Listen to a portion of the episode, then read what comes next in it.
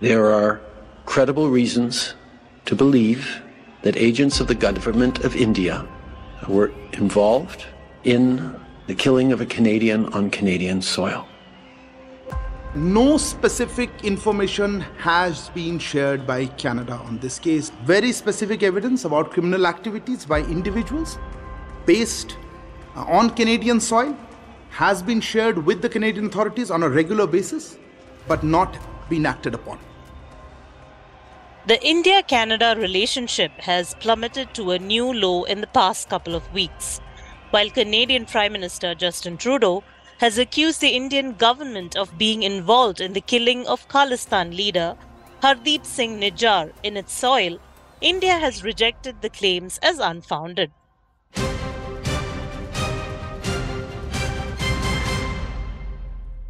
Hi, you're listening to Onmanorama's Explainer podcast, News Brake, a weekly show that breaks down news in a clutter free manner. This is Harita Benjamin, and today we are here to discuss the escalating tension between India and Canada. Now, a former Indian diplomat, T.P. Sreenivasan, joins us today to shed some important light on the issue. He has served as the Indian High Commissioner in Fiji, the Indian Ambassador in Vienna, and India's permanent representative to the United Nations and the International Atomic Energy Agency. So, welcome to the show, Mr. Sreenivasan. So glad to have you here. Thank you very much, Harita. All right. So, uh, without further ado, uh, let's move on to the first question. Now, Hardeep Singh Nijjar was shot dead outside a Sikh Gurudwara in Canada's British Columbia on June 18th. And the Canadian PM himself is accused India of being a party to the murder. Though no evidence has been published yet, the word is that the allegation is based on the findings of Five Eyes, which is an intelligence alliance of five countries, which includes uh, Australia, Canada, New Zealand, United Kingdom, and United States. So, uh, what is your take on the authenticity of these claims? Well, how can we judge the authenticity without any evidence? Because we know that we are not involved. And right. when an allegation is made like that and they say that they have the evidence, the first thing they have to do is to produce the evidence. And the two countries should get together and look at it and see what is authentic and what is not. So, in the absence of that, uh, that kind of move, there's nothing that India can do. We can only say that we are not involved. And then what evidence they have, unless we have the evidence, we cannot check from any any other source whether there is any truth in it. So authenticity cannot be, uh, you know, taken for granted. And uh, for that reason, they have not really justified the allegation that the prime minister has made because he has not given any clue of what they suspect to have happened. Right. Uh, so India has rejected the claims and called it politically motivated because uh, it's definitely not based on evidence as of now. So, uh, could you shed some light on what his political motivations could be? Well, the political motivations are quite evident because Mr. Trudeau's continuation as Prime Minister depends on the support he gets from the Sikh community not all of them Khalistanis, but some of them are. And therefore, he wants to keep his vote bank safe, for which he needs to keep on appeasing the Sikh community. And that is the reason why he has not been able to do his duty of, uh, uh, you know, preventing terrorism in Canada and also some of them spreading to other parts of the world. So he is not able, this he says publicly, that he is not able to oppose Khalistani movements because they are his people and they have some, if they have some desires like that, there's nothing he can do to remove that. So that has been his justification. So it's a political justification and we understand that. But what is important to know is that under international conventions and various agreements that was reached after 9 11, now, every country has a responsibility to make sure that nobody operates from their country against any other country in terms of terrorism. And that's an obligation. And therefore, no excuse of this kind of political excuse is valid. And we cannot accept that as an argument for their not acting on the request we have made repeatedly over the years not to allow terrorists from Canada to attack us or attack our establishments or our High Commission, etc. But they are not able to fulfill it, as they themselves admit, because of a section of their population has faith in, in Khalistan movement. Right. Uh, so now, uh, to put things in perspective, let me just uh, put some, uh, you know, figures uh, into question here.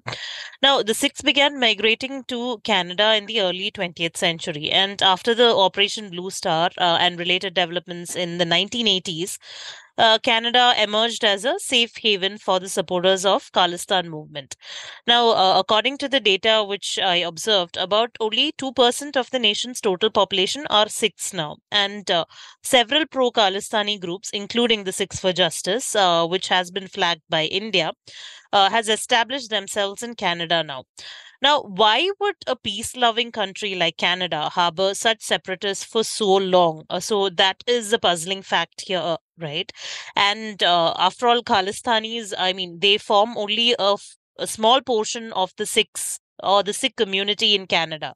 So, why would what does Canada gain uh, in harboring, uh, you know, Khalistan separatists? And uh, uh, to add to that question, why did India stay silent on the matter for long, uh, despite the intel on the matter? Yes, we never, we were never silent.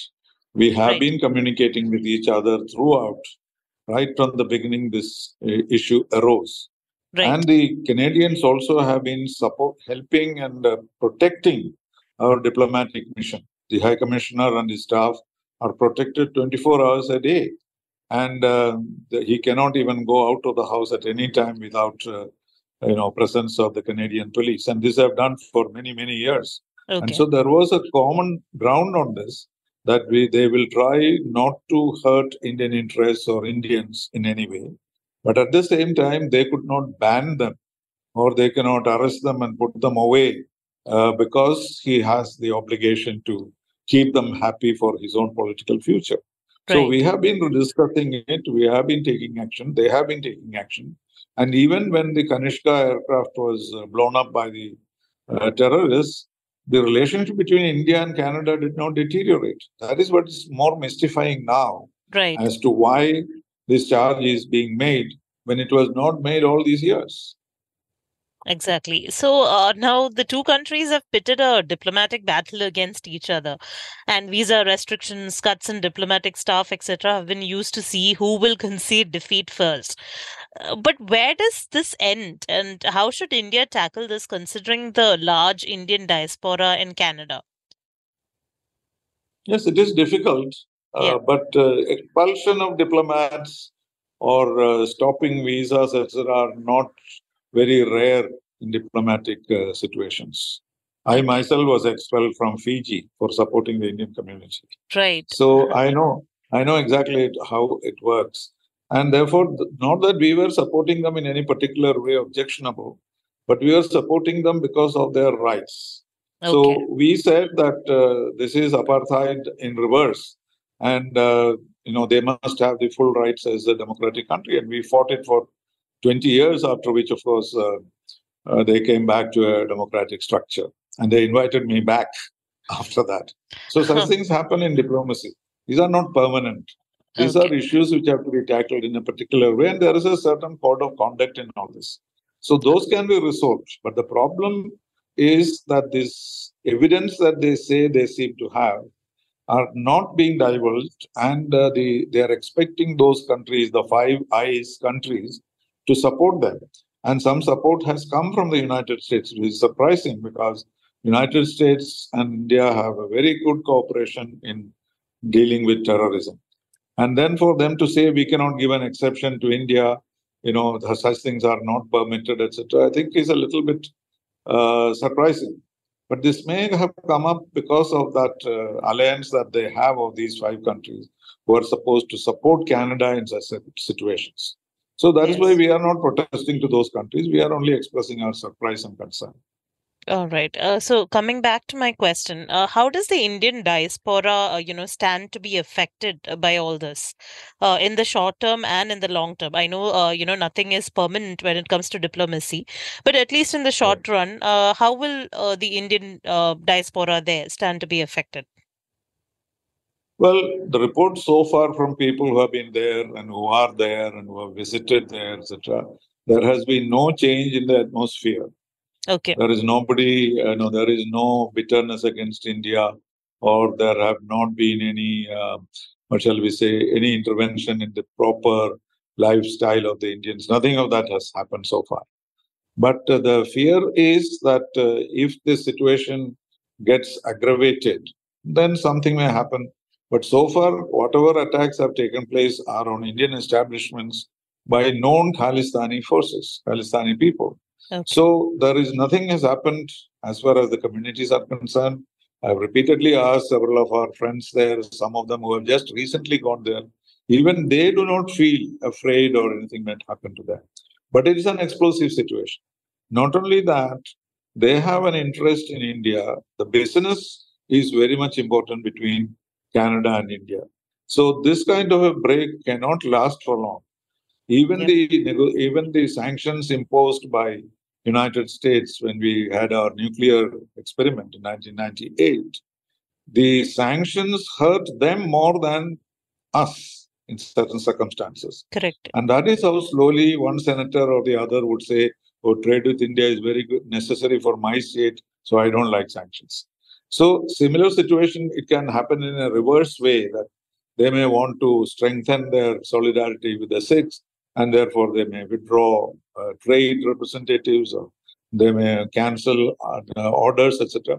Then the situation will become much worse. So we Right. need to, uh, you know, control this. And India and Canada have uh, have a, a common interest in stopping this as soon as possible. We have not done anything provocative. We are merely saying, show us the evidence and we'll talk. And that is a reasonable position. But before situation gets worse, this has to be resolved. All right. Uh, you just spoke about the bilateral uh, trade aspect. Now, bilateral trade with uh, Canada fortunately accounts only for 0.70 of India's total trade, and uh, but then uh, we have been exploring, uh, you know, different options of expanding this with a free trade agreement and so forth. And uh, this was, however, called off because you know there were tensions uh, which were there between the two countries at that point of time. Now, uh, could this free trade agreement, uh, you know, be a reality in near future, even if the tension subsides eventually? And uh, what does India and Canada stand to gain uh, from if the FTA goes through? No, 0.7% of our overall trade is not so small. Yeah. And uh, with uh, Canada, I think we are the 11th or so. I don't know the exact figures. The biggest trade partner, we are the 11th with uh, for, Canada with us. So, which means that it is substantial. And also, we have other projects which are on the pipeline. And that is why the, uh, the trade agreement is being talked about because there is generally reluctance on the part of many countries to sign trade agreement at this time because the global situation is not normal and they do not know what will happen, say, five years from now, 10 years from now. And therefore, there is a certain reluctance to sign trade agreements. You know, the UK, Right. US, all these have not worked out.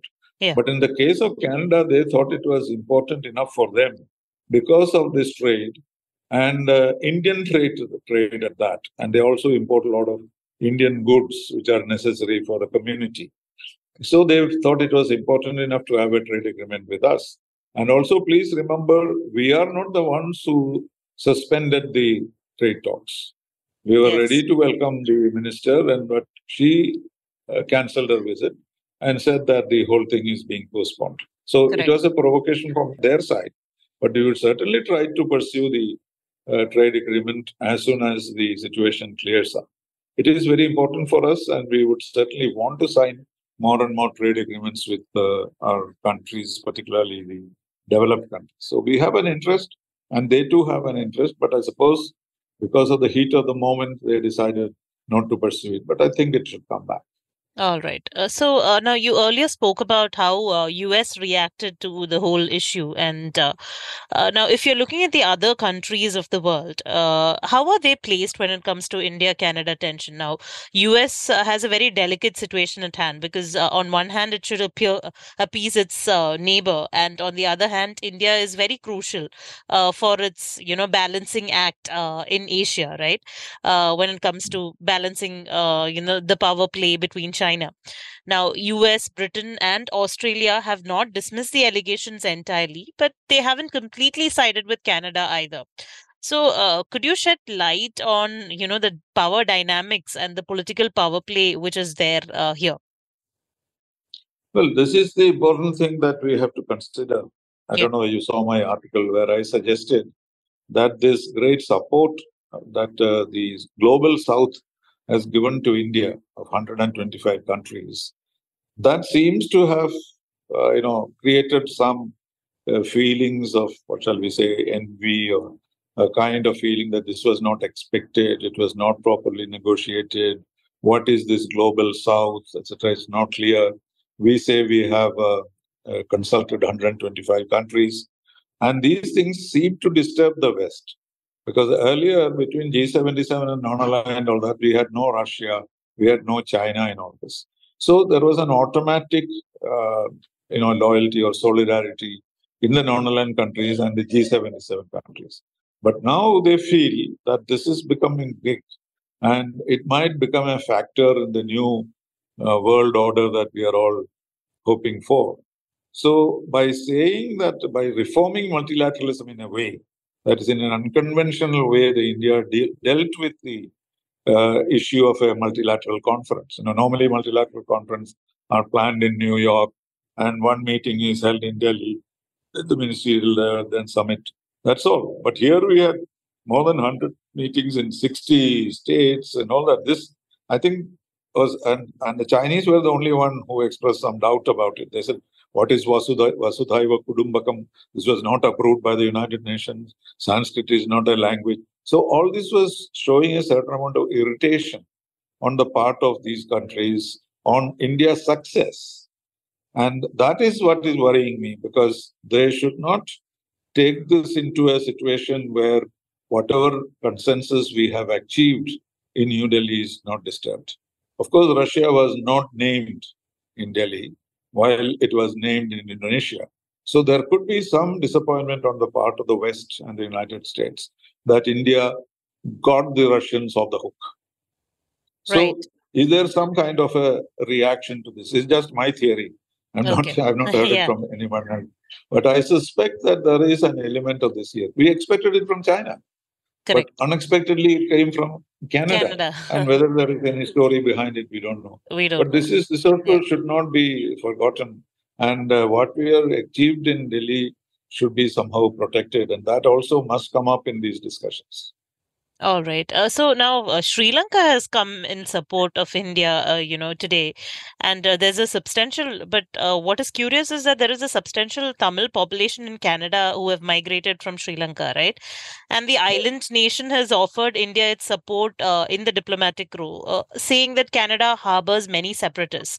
So, in this context, how genuine do you think is Lanka's support? No, Sri Lanka does not have a effective Tamil population anymore. Sri Lanka says that we have no minorities, we are all Sri Lankans, there is no Sinhalese, no Tamils. Okay. See, that is their position now. And therefore, it, there's nothing surprising in their supporting us uh, because they say, I don't know, I haven't read their statement. They're merely saying that there is no evidence and uh, it should be uh, investigated. There's nothing uh, alarming about that. But uh, Sri Lanka's politics has changed since the war ended and yeah. they don't take into account the fact that they have a Tamil community. Okay, all right. So uh, that brings us to the end of today's episode. Thank you so much, Mr. Sreenivasan, for joining us today. Uh, and uh, for our audience, uh, TP Sreenivasan's column, Global Indian, this time uh, features uh, the India uh, Canada uh, politics, and uh, it's called The Empire Strikes Back Against India. So please do with log in. mark. With a With question a, mark. with a question mark. Uh, please do log in uh, to Onmanorama to uh, you know read his column, and uh, we hope to uh, have you back again, sir, sometime. Uh, so this is Onmanorama's News Brake, an explainer podcast, which is produced by Harita Benjamin with technical production by Idea Brew Studios. It comes out every week and is available on all podcast platforms. Do follow on onmanorama.com for more updates.